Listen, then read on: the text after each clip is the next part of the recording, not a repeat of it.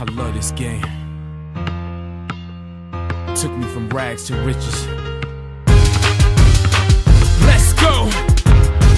Chill. Chill. Ακούτε την εκπομπή Full Court Cast με τον Αντώνη Κατσαρό.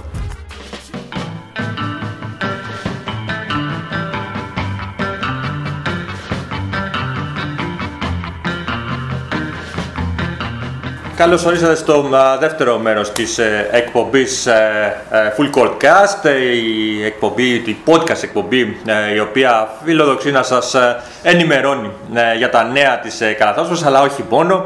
Ε, κάθε εβδομάδα φιλοξενούμε ε, έναν καλεσμένο, το, ο οποίος ε, θα μας πει ε, τις εμπειρίες του από το, είτε είναι από το παρελθόν, είτε από το παρόν, είτε από το α, μέλλον.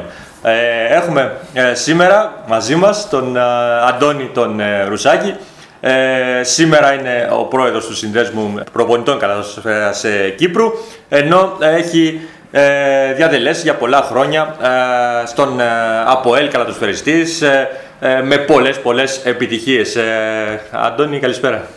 Καλησπέρα και σας ευχαριστώ για την πρόσκληση. Να σε καλά, ήταν ε, ένα από τα, από τα πρόσωπα που ήθελα να καλέσω όσο το δυνατόν νωρίτερα σε αυτή την προσπάθεια, τη νέα προσπάθεια που κάνουμε. Ε, έχουμε συνεργασία αρκετές φορές ε, σε μεταδόσεις, έτσι. Ε, ήσουν πάντα και θα είσαι α, μέσα στους πρώτους, πρώτες επιλογές μου. Ευχαριστώ. Λοιπόν, θα- να ξεκινήσουμε ε, από την καριέρα σου, να δούμε πρώτα όταν, ε, πώς ξεκίνησες στο μπάσκετ πρώτα απ' όλα. Τι ήταν αυτό που σε παρακίνησε να παίξεις ε, μπάσκετ, να ασχοληθείς με το άθλημα; Θα έλεγα ότι ο αδερφός μου ήταν ο, ο άνθρωπος που ζήλευα και ήθελα, όχι ζήλευα, ε, που ήθελα να τον μιμηθώ. Έπαιζε μπάσκετ, ασχολήθηκε με τον μπάσκετ από τα χρόνια του γυμνασίου, έτσι και εγώ ήθελα να δω τι είναι αυτό το άθλημα και αν μπορώ να τα καταφέρω. Η πρώτη μου επαφή με τον μπάσκετ ήταν από, τα, από το δημοτικό, όταν ο δάσκαλος μου, οι δασκάλοι μου τότε, ο Ανδρέας Μακρύς και ο Θράσος Ναδιώτης, είδαν κάτι σε μένα και μου έδωσαν το κίνητρο να ασχοληθώ. Έτσι, η πρώτη επαφή με τον μπάσκετ ήταν από τα χρόνια του δημοτικού. Ε, Όντας στο δημοτικό, μαθητής στην έκτη τάξη του γυμνασίου, ήθελα να πάω με τον αδερφό μου να δούμε ένα, πρωτάθλημα, ένα παιχνίδι του μαθητικού πρωταθλήματος. Ήταν το παιχνίδι μεταξύ Παγκυπρίου Γυμνασίου και Κίκου. Ε, εκείνη τη μέρα αποφάσισα ότι αυτό θέλω να κάνω και το παράδοξο είναι ότι δεν είδα παιχνίδι μπάσκετ. Ήταν τόσος πολύς ο κόσμος στο ανοιχτό γασιμπή, στο γήπεδο του ανοιχτού γασιμπή, σε όλους τους χώρους έξω από το γήπεδο του μπάσκετ, στις κερκίδες δεν μπορούσες να μπεις, δεν μπορούσες καν να πλησιάσεις.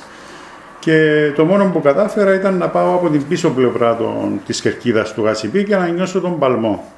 Έτσι αποφάσισα ότι μου αρέσει αυτή η ατμόσφαιρα, όπως είπα και προηγουμένως, χωρίς να δω το παιχνιδι ε, και ήθελα να ασχοληθώ. Ε, στο γυμνάσιο ασχολούμουν ε, όχι πάρα πολύ, στην πρώτη και τη δευτέρα τάξη γυμνασίου, ε, διότι δεν, υπήρχε, δεν υπήρχαν τότε ομάδες, αναπτυξιακές ομάδες που θα μπορούσα να πάω να γραφώ, να γραφώ και να ασχοληθώ με τον μπάσκετ. Όμως ε, στις προπονήσεις των πιο μεγάλων του γυμνασίου τότε, που ήταν και ο αδερφός μου, πήγαινα και εγώ και κάπου εκεί ε, με είδαν κάποιοι γυμναστές και με παρότριναν ότι είμαι καλός και θα πρέπει να ασχοληθώ περισσότερο. Τότε, εκείνη την εποχή, Παγκύπριο Γυμνάσιο σήμερα ένα Αχιλλέας ε, και Κίκος σήμερα ένα Μποέλ. Ε, κάποιοι καθηγητές ε, που ήταν τότε στον Κίκο με πλησίασαν και με παρότριναν να φύγω από το Παγκύπριο Γυμνάσιο, όπου πήγαινα με τα πόδια, γιατί το σπίτι μου ήταν πάρα πολύ κοντά, και να πάω στο γυμνάσιο του Κίκου για να ασχοληθώ πιο εντατικά με την καλαθόσφαιρα και με το ΑΠΟΕΛ ειδικότερα. Προπονητής τότε ήταν ο κύριος Ντίνος Μιχαηλίδης και ο κύριος Παλάδιος Νικολάου. Ε, μου αγόρασαν ποδήλατο για να πηγαίνω και έτσι πήγα, άλλαξα σχολείο και ασχολήθηκα πάρα πολύ εντατικά με τον μπάσκετ. Όταν λέω εντατικά, Μιλούμε ότι για τρία χρόνια, τέσσερα χρόνια, εγώ δεν έκανα διάλειμμα. Ε, τις ώρες των διαλυμάτων, εγώ έπρεπε να κάνω προπόνηση, έπρεπε να σηκώνω βάρη, έπρεπε να φοράω γυλαίκα με βάρη και να τρέχω στο γήπεδο και να με βλέπουν οι άλλοι και να λένε τι κάνει αυτός; Ναι, ναι. Αλλά ε, δεν το μετανιώνω. Ήταν μια θαυμάσια εμπειρία, εξαιρετική εμπειρία και πιστεύω ότι από, εκεί, από εκείνα τα χρόνια πάραμε τις βάσεις για κάτι καλό στον χώρο της καλαθόσφαιρας. Εντάξει, ήταν χρόνια τότε που η καλαθόσφαιρα, παρά το γεγονός που μας ανέφερες ε, νωρίτερα για το γεμάτο γήπεδο, δεν ήταν τόσο διαδεδομένη. Δηλαδή, ήταν πριν το 86, την επιτυχία της Εθνικής Ελλάδος, που ανέβασε το άθλημα κατακόρυφα από τότε. Ε, πες μας έτσι, περιέγραψε μας Εκείνη την εποχή ήταν πάρα πολύ ανεπτυγμένος ο μαθητικός αθλητισμός. Ε, γινόντουσαν μαθητικοί αγώνες στίβου και γέμιζε το γάσι Οτιδήποτε γινόταν, γεμίσαν τα γήπεδα. Γιατί ο κόσμος πήγαινε να δει τους δικούς του ανθρώπους. Υπήρχε εκείνη η άμεση επαφή με, το, με τους αθλητές. Ε, υπήρχε κάλυψη της καλαθόσφαιρας από τα μέσα, ε, από τις εφημερίδες κυρίως, ε, και υπήρχαν άνθρωποι ειδικά που ασχολούνταν με αυτό το, με τον μπάσκετ, όπως ο Λουκάς ο Τερεζόπουλος, ο Πέτρος Χριστοδούλου, ο κύριος Αραβής. Υπήρχαν πάρα πολλοί αθλητικογράφοι που έγραφαν πάρα πολύ για τον μπάσκετ και είχε ένα καλή κάλυψη θα έλεγα. Ε, σίγουρα πολύ περισσότερη από όσοι έχει σήμερα το αθλημα ε, λοιπόν, φεύγουμε από το κομμάτι αυτό τελείωσε στο γυμνάσιο του Κίκου ε, και μετά η συνέχεια; Η συνέχεια ήταν ε, από ΕΡ. Ε, δηλαδή από τότε που πήγα στον Κίκο, πήγα στο ΑΠΟΕΡ, κατάφερα να αγωνιστώ στα 15 μου με την πρώτη ομάδα, στις εθνικές, όπου είχαν εθνικές και είχα αρκετές επαφές και δημιούργησα αρκετές φιλίες μέσα από τον μπάσκετ με άλλους συναδέλφους που ασχολούνταν με, με το άθλημα.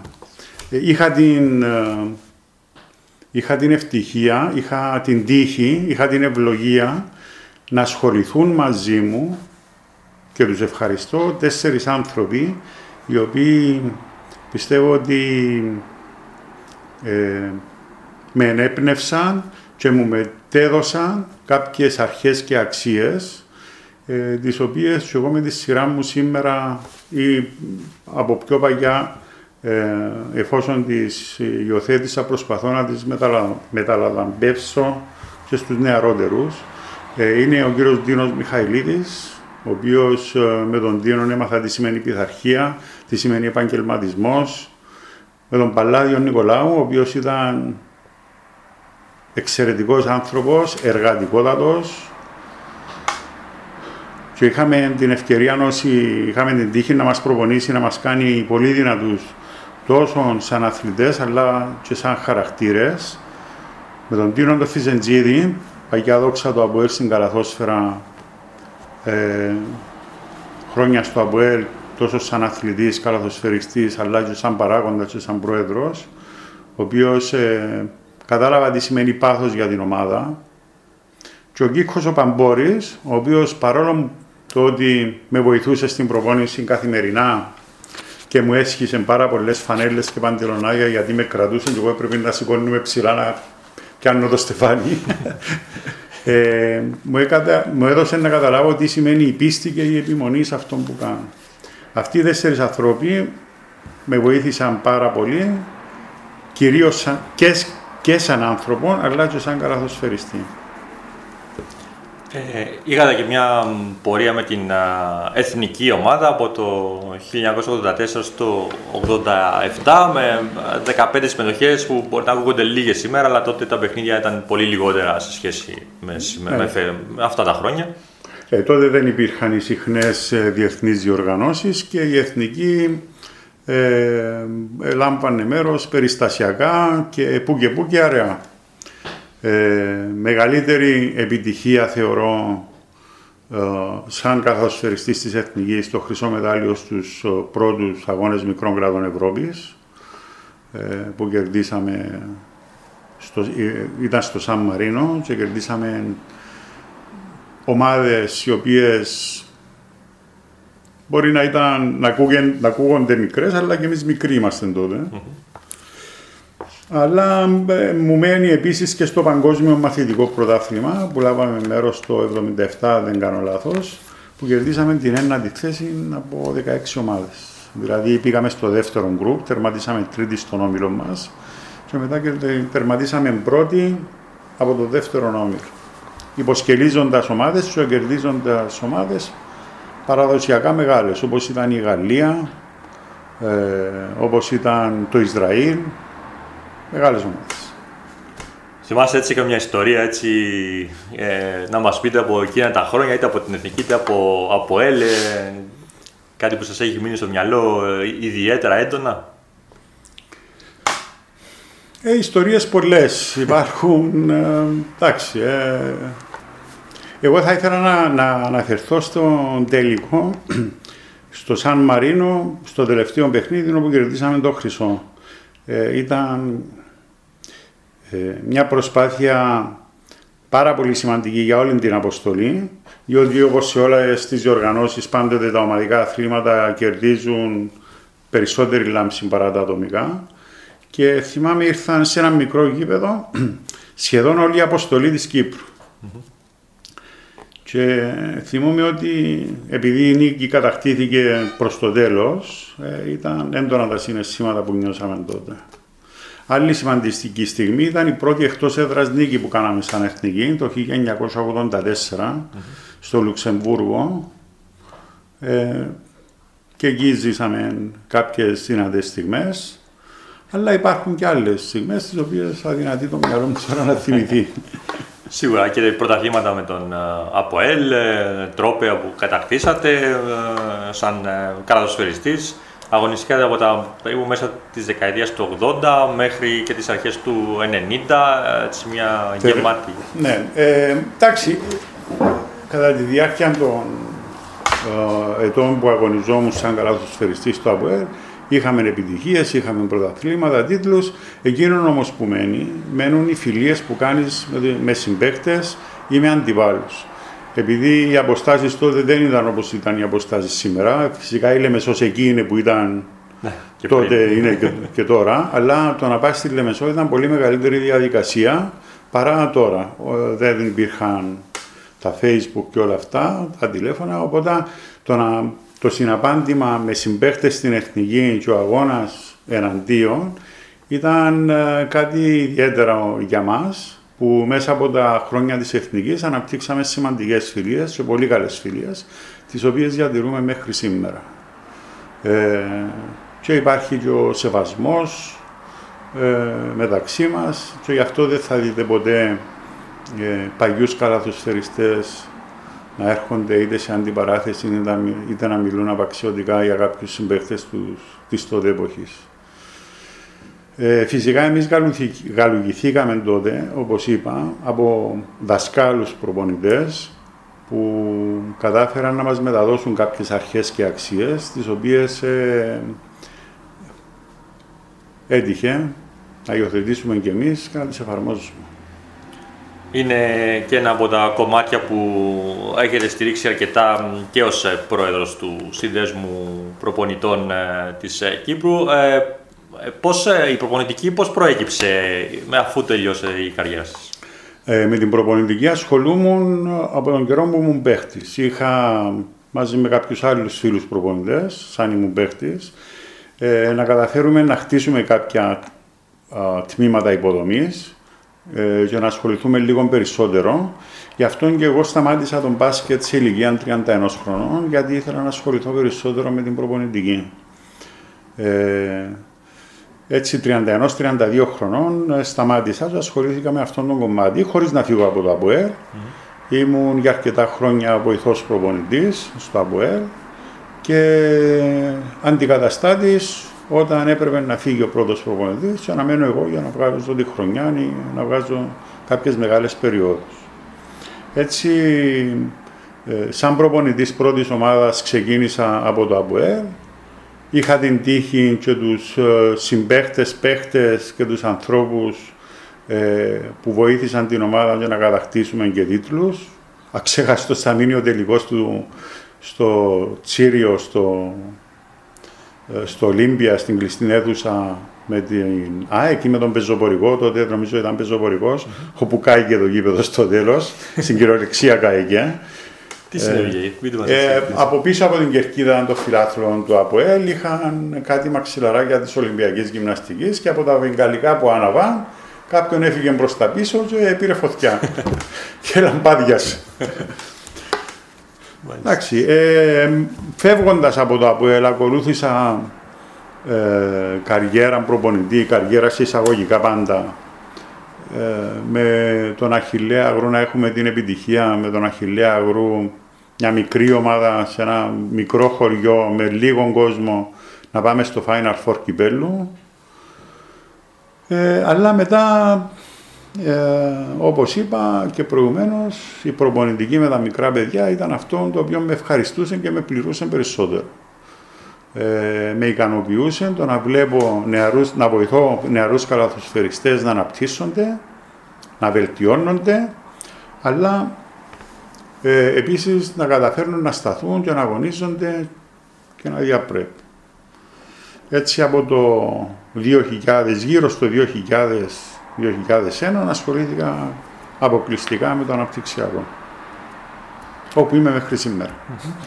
Κάνατε και, μια, και ένα πέρασμα από τον Κεραυνό, που εκεί ε, ήσασταν και πήρατε και το πρωτάθλημα των Παμπέδων ε, με την ομάδα Κεραυνό. Στον Κεραυνό έκανα 9 χρόνια ως διευθυντής της Ακαδημίας, υπεύθυνος της Ακαδημίας. Είχα τις ομάδες Παμπέδων μαζί με άλλες ομάδες και εκεί καταφέραμε να πάρουμε τρία συνεχόμενα πρωταθλήματα Παμπέδων ε, τρεις χρονιές ε, και καταφέραμε και βγάλαμε αξιόλογους παίχτες όπως είναι ο Γιάννης ο Γιανναράς που αγωνίζεται τώρα στο Αμπουέλ, ο Δουκανάρης, ο Σέπος που αγωνίζεται επίσης τώρα στο Αμπουέλ, τυχαία, ε, ο Δουκανάρης ο οποίος αγωνίστηκε στην Ομόνια νομίζω έφυγε για σπουδές τώρα και κάποια άλλα παιδιά. Καταφέραμε να βγάλουμε καλούς παίχτε. Είχαμε καλό πρόγραμμα τότε στον Κεραυνό, αναπτυξιακό πρόγραμμα και βγάλαμε ε, καλούς παίχτες. Ο Ραζής βγήκε από αυτό το πρόγραμμα επίσης. Ε, αυτό η δουλειά με, το, με τους α, νέους, με τα νέα παιδιά, ε, την έχετε αναπτύξει σίγουρα εδώ τόσα χρόνια εμπειρίας. Ε, έχετε πάρει όλα τα εφόδια που προαναφέρατε από τους ε, μέντορες, να το πω έτσι, ναι. ε, και το έχετε αναπτύξει με έναν τρόπο που να ταιριάξει σύμφωνα στη δική στη φιλοσοφία, ε, η οποία ποια είναι ακριβώς, τι, τι είναι αυτό που σκοπεύετε να προσφέρετε στους ε, νεάρους. Εκείνο το οποίο θέλουμε εμείς να κάνουμε ή θα πρέπει να θέλουμε να κάνουμε σαν προπονητές βάσης αναπτυξιακών υλικών είναι να δημιουργήσουμε τους αυριανούς καλαθοσφαιριστές ή παράγοντες, ή παίχτες ή παράγοντες, ή φιλάθλους ή οπαδούς. Εν πάση περιπτώσει θέλουμε να τους δώσουμε να έχουν μπασκετική παιδεία και αθλητική παιδεία στο γενικότερο. Γιατί ε, στην Κύπρο δεν μπορούν όλα τα παιδιά να γίνουν καλαθοσφαιριστές. Ε, δεν ενδιαφέρονται και ήδη να γίνουν επαγγελματίες καλαθοσφαιριστές. Όμως θέλουμε να τους κάνουμε να μείνουν στο άθλημα, να το καταλάβουν, να μπορούν να το παρακολουθούν και να μείνουν κοντά στις ομάδες μας. Να τις βοηθήσουν είτε από διάφορα πόστα, από πόστα παράγοντα, προέδρου, γιατρού, φυσιοθεραπευτή. Τούτον είναι το όραμα μας που έχουμε σαν προπονητές, ή αυτό είναι το όραμα που θα πρέπει να έχουμε όλοι οι προπονητές στην Κύπρο που ασχολούνται με αυτά τα παιδιά. Ε, ζήσατε εκείνη την 8 ε, ε, ετία, να την πούμε έτσι, όπου στο Κυπριακό Πρωτάθλημα ε, οι ξένοι μεσουρανούσαν στο, στις ομάδες. Ε, βλέπατε παιδιά που έχετε δουλέψει μαζί τους να θέλουν, να έχουν τη θέληση να παίξουν σε ομάδες πρώτης κατηγορίας, αλλά να μην μπορούν.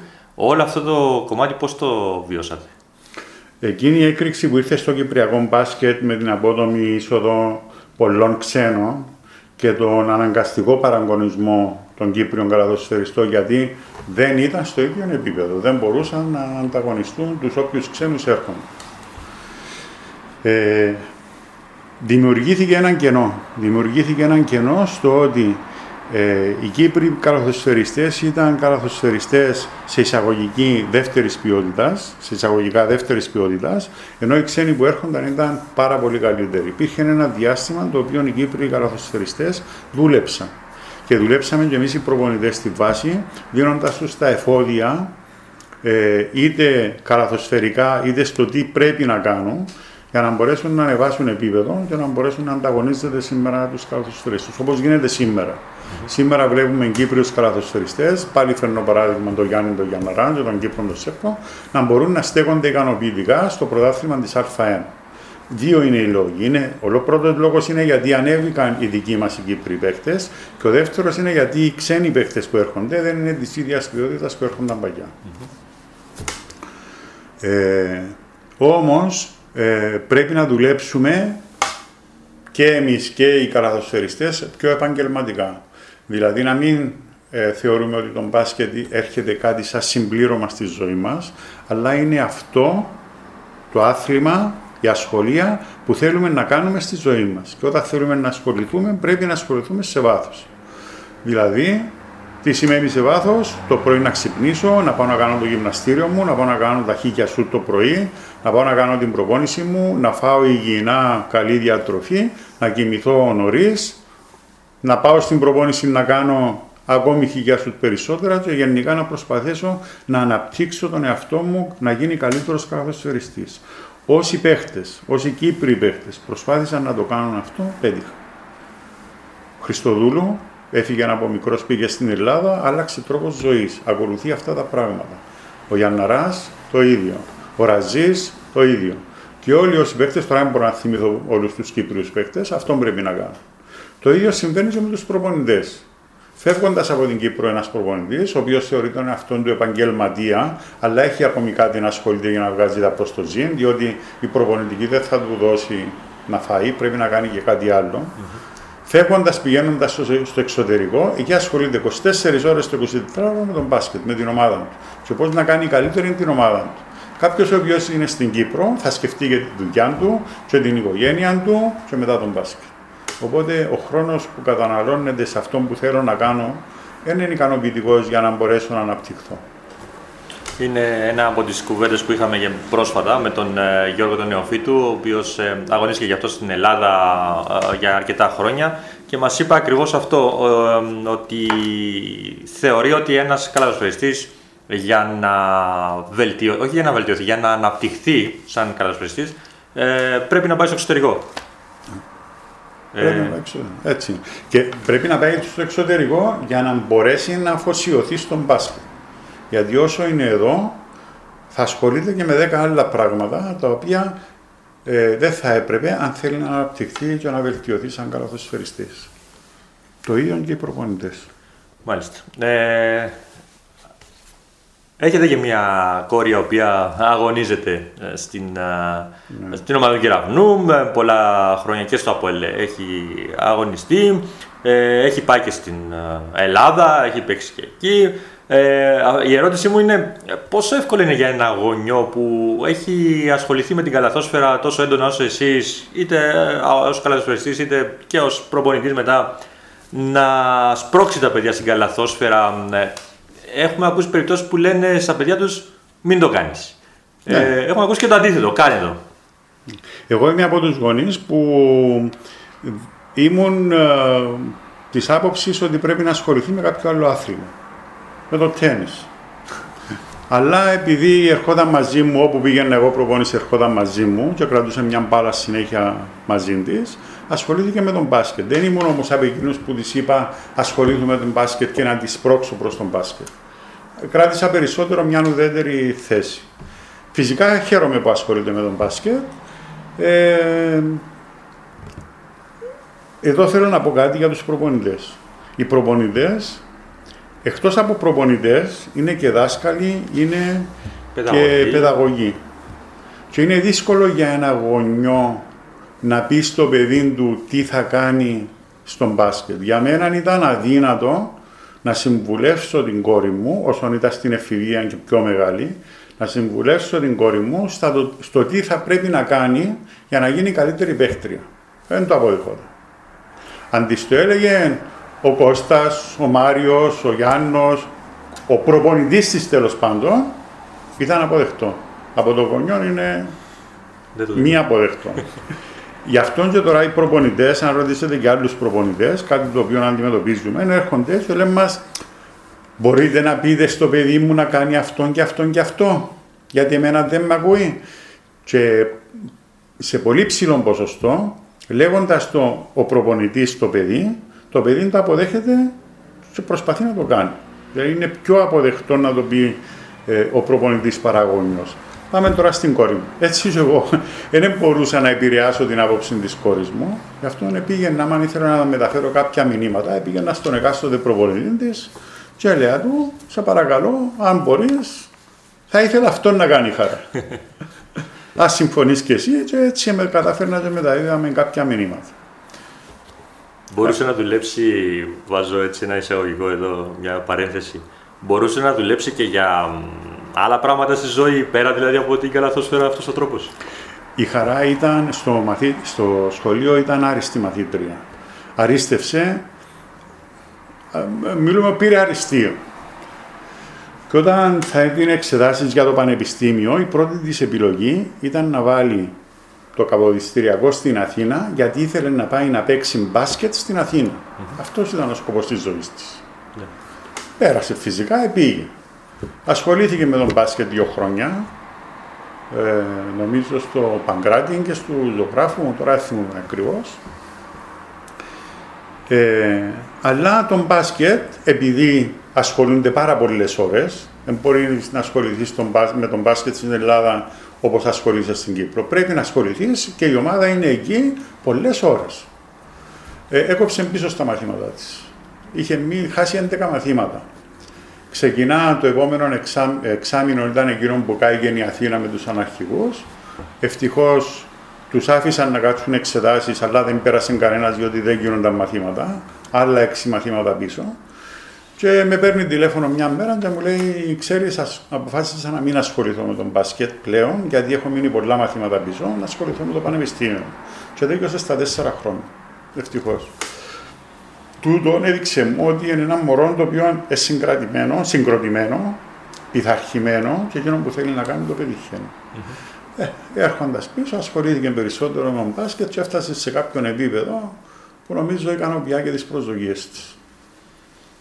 Ωραία. Ε, λοιπόν, ε, Σύνδεσμος Προπονητών ε, Κύπρου, ε, είστε πρόεδρος αρκετά χρόνια στον Σύνδεσμο.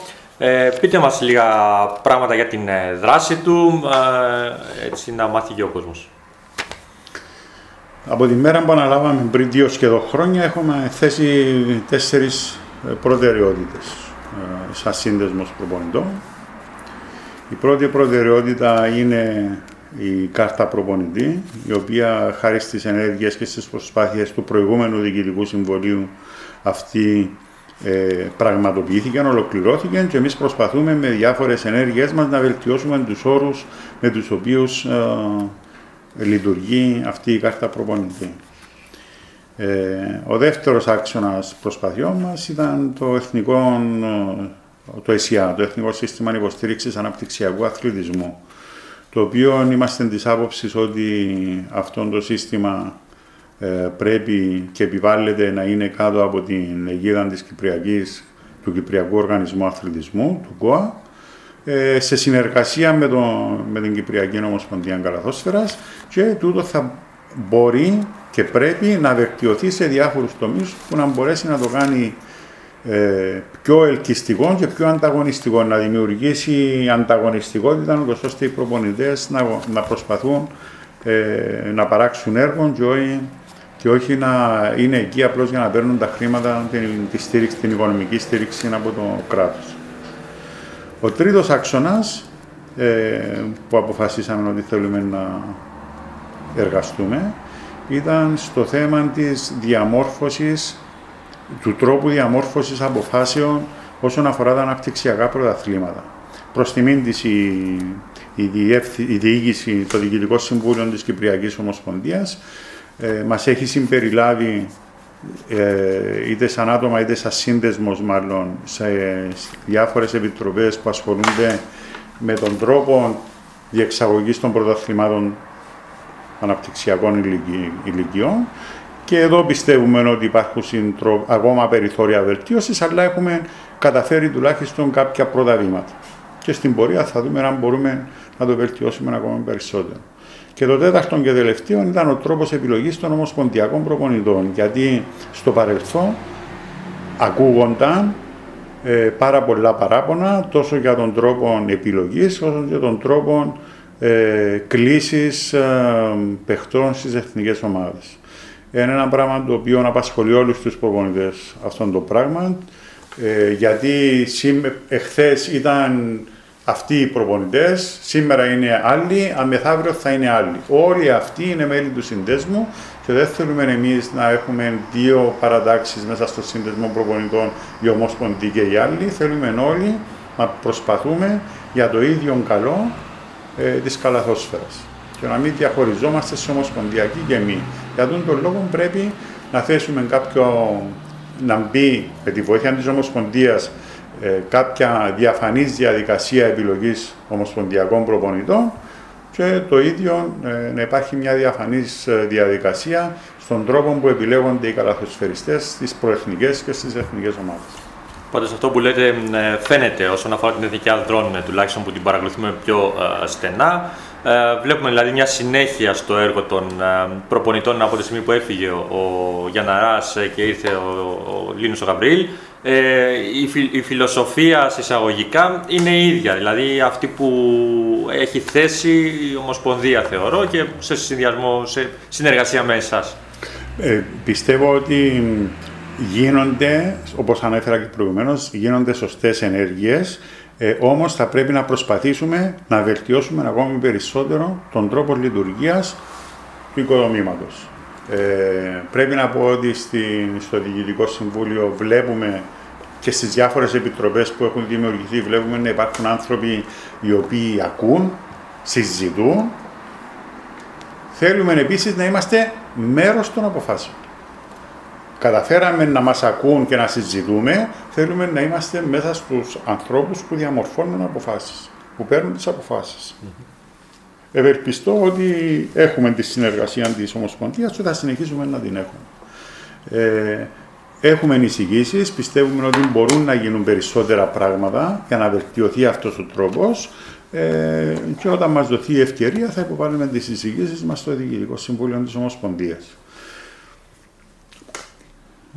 Ε, πρέπει να πούμε επίσης για τον Κύπριο προπονητή, για τα αναπτυξιακά πρωταθλήματα, ότι έτσι όπως γίνονται, μάλλον θα, να πούμε το πώς θα, κατά τη γνώμη μας πρέπει να γίνονται. Ε, ιδι- ιδιαίτερα στις μικρές ηλικίες όπου θέλουμε να διαμορφώσουμε τους χαρακτήρες των παιδιών. Στις μικρές ηλικίες θέλουμε πρώτα απ' όλα να τα προσελκύσουμε, πιο μετά, σε λίγο πιο μεγάλη ηλικία, να τα κρατήσουμε, σε λίγο πιο μεγάλη ηλικία να τα κάνουμε να είναι ανταγωνιστικά και μετά να μπουν σε ένα ρυθμό πρωταθλήματος και καλύτερη να προοδεύουν. Άρα από τη στιγμή που θέλουμε πρώτα να τα προσελκύσουμε και να τα κρατήσουμε πρέπει να διαμορφώσουμε τέτοιους κανόνες στη διεξαγωγή των πρωταθλημάτων, πρωταθλημάτων όπου τα παιδιά φεύγοντας από ένα παιχνίδι τα περισσότερα να είναι χαρούμενα παρά απαγοητευμένα. Το πρώτο τούτο. Και το δεύτερο, εμείς σαν προπονητές πρέπει πρώτα να ξέρουμε να χάνουμε, πρώτα να μάθουμε την ήττα και μετά την νίκη. Γιατί είναι πα- πάρα πολύ σημαντικό η αθλητική παιδεία, η μπασκετική παιδεία, η επιμέρους ναι, αλλά και η αθλητική παιδεία. Πιο εύκολα θα διαχειριστούμε τα συναισθήματα μιας ήττας παρά μιας νίκης. Πρέπει να μάθουν οι προπονητές μας να μαθαίνουν στα παιδιά τους ότι στη νίκη πρέπει να είμαστε ταπεινοί και σεμνοί και να μην προκαλούμε. Και η νίκη μας να είναι τέτοια, μιλώ για τις μικρές ηλικίες, που δεν να δίνει το κίνητρο στους ιτημένους να προσπαθήσουν την επόμενη φορά. Για τον τον λόγο έχουμε εισηγηθεί διάφορα πράγματα. Ένα από τούτον είναι ο κανόνας των 20 πόντων, που στο εξωτερικό ο κανόνας των 20 πόντων, δηλαδή ε, όταν μια ομάδα κερδίζει 20 πόντους και υπάρχει τεράστια ε, διαφορά δυναμικότητας στο εξωτερικό, έχουν γράψει βιβλία, δηλαδή έχουν δώσει ολόκληρο manual, χειρίδιο στους προπονητές και στους διαιτητές και, στους, και στη γραμματεία για το τι σημαίνει ο κανόνας των 20 πόντων. Και ίσως να πρέπει ε, να τα δούμε, που τα βλέπουμε στην Επιτροπή που δημιούργησε η Ομοσπονδία και να τα εφαρμόσουμε στο μέλλον. Ε, υπάρχουν εισηγήσεις. Ε, εάν ο σκοπός μας είναι να θέλουμε να αυξήσουμε τα παιδιά που αγωνίζονται στον μπάσκετ, που παίζουν μπάσκετ και να μείνουν κοντά στο άθλημα. Ωραία, ωραία πας αυτή. Ε, αρχικά όμως, πριν ε, περάσω στην επόμενη ερώτηση, θέλω να μου πει, εξηγήσετε, να εξηγήσετε στον κόσμο τι είναι ο κανόνας των 20 πόντων. Ο κανόνας των 20 πόντων είναι ότι παίζει η ομάδα μου με την ομάδα σου. Η ομάδα, σου, η ομάδα μου είναι καλύτερη. Ε, είμαστε καλύτεροι. Και κατά τη διάρκεια του παιχνιδιού φτάνει η διαφορά 30 με 10. Όταν πάει 32-10, όταν πάει 20 πόντους διαφορά, εγώ σαν προπονητής θα πω παιδιά στην άμυνα, προσέξτε, δεν χρειάζεται που το κέντρο του γηπέδου να κλέβουμε, να βάζουμε καράθι, να επιτρέψουμε και στα άλλα παιδιά, άρα γίνεται λίγο όχι τόσο πιεστική η άμυνα μας για να μπορέσουν να παίξουν και τα άλλα παιδιά. Ο πίνακας στο σκορ δεν θα γράφει. Ο πίνακας του σκορ δεν θα γράφει 32, 10, 34, 10, 36, 10. Θα μένει εκεί. Το φίλο αγώνας σας γράφει. Αλλά ο πίνακας θα δείχνει 30-10. Mm-hmm. Αν βάλει καλάθι πάει 30-12, θα πάει 32-12. Μάλιστα. Ούτως ώστε να μην δημιουργείται σε παιδιά των 8-10 χρονών, ακόμη και 12 χρονών, εκείνον το ότι α, είμαστε άχρηστοι εμείς, εδώ μα 100 με 10. Δεν υπάρχει λόγος. Ειδικά σε αυτές τις ηλικίες που θέλεις να προσελκύσεις τα παιδιά στην καραθόσφαιρα και να τα κάνεις να μείνουν. Η δεύτερη ερώτηση που, η πρώτη μάλλον, γιατί το πρώτο ήταν απλά μια διευκρίνηση. Ε, είπατε ότι το σκορ στην ουσία δεν παίζει και τόσο μεγάλη σημασία στα αναπτυξιακά. Ε, η αντιγωνιστικότητα πρέπει να μπει στα παιδιά από μια ηλικία και μετά. Ποια είναι αυτή η ηλικία; Υπάρχουν απόψεις. Άλλοι λένε 14 χρονών, άλλοι λένε 16 χρονών. Δεν, υπάρχει, δεν πιστεύω ότι υπάρχει σωστό ή λάθος. Αυτοί που λένε 14 χρονών, υπάρχουν μάλλον αυτοί που λένε 14 και στα 14 χρόνια να μην επιτρέπεται η ζώνη, να μην επιτρέπεται η παγίδα, αυτό και αυτό. Και εδώ υπάρχει πρόβλημα, στο ότι εγώ που λέω, που γράφω την προκήρυξη ότι δεν επιτρέπεται η ζώνη, αν κάποιος παίξει ζώνη τι θα γίνει; Ποιος θα το αναγνωρίσει για να το τιμωρήσει; Οι διαιτητές λένε, εγώ δεν το αναγνωρίσω. Άρα και εδώ μέσα στο εξωτερικό, να δούμε τι κάνουν στο εξωτερικό. Στο εξωτερικό βάζουν κανόνες. Πάλι άλλο handbook, άλλο manual. Εφόσον βάζω, κάνω μια προκήρυξη, πρέπει να εξηγήσω, να φέρω τους προπονητές μέσα και να τους εξηγήσω τι σημαίνει το πράγμα. Να φέρω τους διαιτητές και να τους πω πώς θα το αναγνωρίσετε αυτό το πράγμα. Αν δεν τα κάνω αυτά, απλώς παίρνω ημίμετρα και δίνω ευκαιρία στους σε εισαγωγικά κακούς δασκάλους προπονητές να παίξουν για την νίκη και όχι για την ανάπτυξη της καλαθόσφαιρας. Τώρα, αν θέλω να πω ότι το ανταγωνιστικό είναι από 14 χρονών, μπορώ, μπορεί, θα, ίσως να πρέπει να πω ότι δεν υπάρχουν κανόνες. Ό,τι θέλετε παίξετε. Mm-hmm. Παίζουμε κανονικό πρωτάθλημα. Αν είναι να το πω που 16 χρονών, να το πω που 16 χρονών. Δεν υπάρχει σωστή ηλικία, λαθασμένη ηλικία. Ενώ τρόπος διεξαγωγής του πρωταθλήματος και πώς αυτόν τον τρόπο θα εκπαιδεύσεις προπονητές, διαιτητές να λάβουν μέρος σε αυτόν το πρωτάθλημα. Για παράδειγμα, δεν επιτρέπεται η ζώνη. Και παίζει τώρα η Α ομάδα με τη Β ομάδα. Εγώ έχω έναν παίχτρι, έχω μια παίχτρι, είμαστε στο, στα κορίτσια, έχω μια παίχτρια η οποία είναι έναν 80 και της λέει ο κορίτσι μου πες κάτω από το καράθι και μην φύγεις από εκεί. Τι θα γίνει; Συμβαίνει Συμβαίνει, συμβαίνει. Τι θα γίνει; Μπορεί άλλη ομάδα να μπει, τα κοριτσάκια να μπουν να βάλουν καλάθι, με τίποτα. Άρα απέκτησε πλεονέκτημα. Θα μπορούσε, εφόσον βάζεις αυτόν τον κανόνα, απαγορεύεται η ζώνη, να πεις τι σημαίνει ζώνη. Κάθε αμυντικός που μαρκάρει παίχτη που βρίσκεται έξω από τη ρακέτα, δικαιούται να έχει ένα πόδι μέσα στη ρακέτα. Αμέσως το κοριτσάκι δεν μπορεί να στέκεται με τα δύο πόδια μέσα. Πρέπει να βγει πιο έξω να μαρκάρει. ο διαιτητής μπορεί εύκολα να το αναγνωρίσει. Αυτή στέκεται μέσα στη μέση της ρακέτας. Πού είναι η παίκτρια της, μέσα στη ρακέτα, Όχι. Οπ, πρώτη προειδοποίηση, δεύτερη ποινή. Άρα, για να μπορέσουμε να εφαρμόσουμε, θέλω να πω ότι υπάρχουν λύσεις. Ε, ε, δεν ε, διεκδικώ το, τη σοφία όλου του κόσμου, αλλά αν κάτσουμε να σκεφτούμε συλλογικά, μπορούμε να βρούμε λύσεις, να βάλουμε κανόνες, αλλά βάζοντας κανό, κάποιον κανόνα πρέπει να βρούμε και τον τρόπο της εφαρμογής του. Και μέσα στο παιχνίδι δεν είναι μόνο οι παίχτες, είναι και οι προπονητές, είναι και οι διαιτητές. Πρέπει όλοι να συμφωνήσουν πάνω σε αυτά τα οποία πρέπει να μπορούμε να κάνουμε. Τρόποι υπάρχουν πολλοί και μπορούν να βρεθούν και άλλες λύσεις. Εγώ θυμάμαι όταν ξεκίνησα να παίζω στην ηλικία 10 χρονών, ε, κάναμε ένα πρωτάθλημα στο οποίο δεν κρατούσαν, ένα τουρνουά μάλλον, στο οποίο δεν κρατούσαμε καν σκορ. Μπαίναμε μέσα οι ομάδες, τέσσερις ομάδες που ήμασταν, παίζαμε, ό,τι έγινε έγινε, όποιος έβαζε καλάθι, έβαζε καλάθι, παίζαμε μετά με την επόμενη. Δεν είχε σκορ, δεν είχε τίποτα για να χαρούμε το παιχνίδι όπως είπατε σωστά. Είναι γι' αυτό μία από τις εισηγήσεις που ετέθηκα στην Ad Επιτροπή Αναπτυξιακών Πρωταθλημάτων και είναι μέσα στις ε, ε, επιλογές που θα έχει να αποφασίσει η Ομοσπονδία. Τέθηκε και αυτόν ότι μέχρι 12 χρονών και 10 χρονών και 12 χρονών να μην τηρείται σκορ. Σήμερα τηρείται σκορ ένα δεκάλεπτο και μετά μηδενίζεται. 10 χρονών δεν υπάρχει βαθμολογία. Απλώς είναι τα παιδιά να μπουν να χαρούν το παιχνίδι. 12 χρονών λένε ότι υπάρχει βαθμολογία. Δεν υπάρχει ανοιχτημένη στο, στην ιστοσελίδα. Δεν γνωρίζω αν θα γίνει στο τέλος Final Four και να βγει πρωταθλητής. Υπάρχουν διάφορες απόψεις. Μία από τις απόψεις την οποία εγώ υποστηρίζω είναι ότι και 12 χρονών δεν πρέπει να υπάρχει βαθμολογία είναι εκεί που θα κρατήσουμε τα παιδιά. 10 χρονών τα προσελκύουμε και τώρα από 6, 8, 10 χρονών και 12 χρονών μπορεί να προσελκύσουμε, αλλά θέλουμε να τα διατηρήσουμε. Δεν υπάρχει νικητής σε αυτές τις ηλικίες. Νικητές πρέπει να είναι όλα τα παιδιά.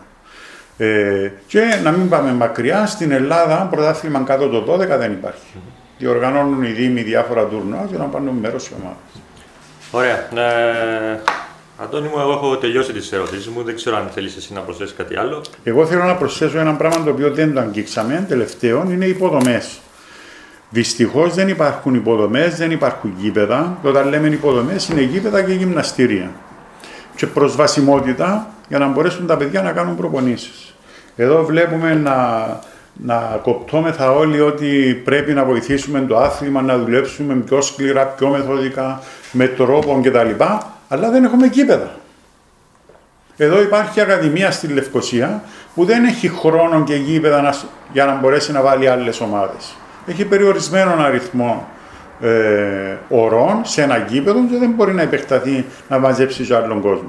Εμείς πάμε να κάνουμε προπόνηση. Πολλέ ακαδημίες κάνουν προπόνηση σε γήπεδα σχολεία, όπου είναι λερωμένα. Πρέπει, πρέπει ήδη οι προπονητές να τα καθαρίσουν, να τα διατηρήσουν, δεν υπάρχει ε, πρόσβαση σε γυμναστήριο, παίζουμε πάνω σε τσιμέντο κτλ. Δεν υπάρχουν υποδομές ώστε να ασχοληθούν τα παιδιά να δουν κάτι εύχριστο ε, για να μπορέσουμε και εμείς να δουλέψουμε πιο σωστά και πιο μεθοδικά για να βγάλουμε καλύτερους παίκτες. Οπότε είναι ένα πρόβλημα το οποίο, το οποίο η κοινωνία και ο ΚΟΑ ειδικότερα θα πρέπει να το δει. Είναι ένα θέμα που το έχω συζητήσει εγώ αρκετές φορές ε, αυτό με τις υποδομές. Ε, ε, εγώ το βλέπω από μια άλλη σκοπιά, επειδή ζω σε χωριό. βλέπω ότι δεν υπάρχει τίποτα στην περιοχή που μένω εγώ με ένα κλειστό γυμναστήριο για να ασχοληθεί κάποιο παιδί με κάποιο άθλημα πέραν του ποδοσφαίρου. Γήπεδα του ποδοσφαίρου υπάρχουν παντού γύρω μας. Ένα κλειστό γυμναστήριο για να πάει ένα παιδί να παίξει μπάσκετ, βόλεϊ, οτιδήποτε άλλο δεν υπάρχει. Ναι. Και αυτό το θεωρώ ένα πολύ μεγάλο πρόβλημα της Κύπρου. Ε, το άλλο πρόβλημα το οποίο έχουμε εμείς σαν μπασκετικοί είναι ότι από τον καιρό που δημιουργήθηκε το futsal, επειδή παίζεται σε κλειστό χώρο, σε μικρό χώρο, πολλά παιδιά αντί μπάσκετ επιλέγουν το futsal. Και χάσαμε και από εκεί. Άρα στο χέρι μας είναι να τα φέρουμε πίσω. Ωραία. Ε, ευχαριστώ πολύ για την ε, παρουσία σου εδώ. Εγώ ευχαριστώ για την πρόσκληση. Ε, ήταν πολύ ενδιαφέρον το θέμα που μας ε, είπατε. Ήταν η εκπομπή Full Core Cast ε, με καλεσμένο σήμερα τον ε, Αντώνη τον ε, Ρουσάκη. Ανανεώνουμε το ραντεβού μας για την επόμενη εβδομάδα. Μέχρι τότε να περνάτε όλοι καλά.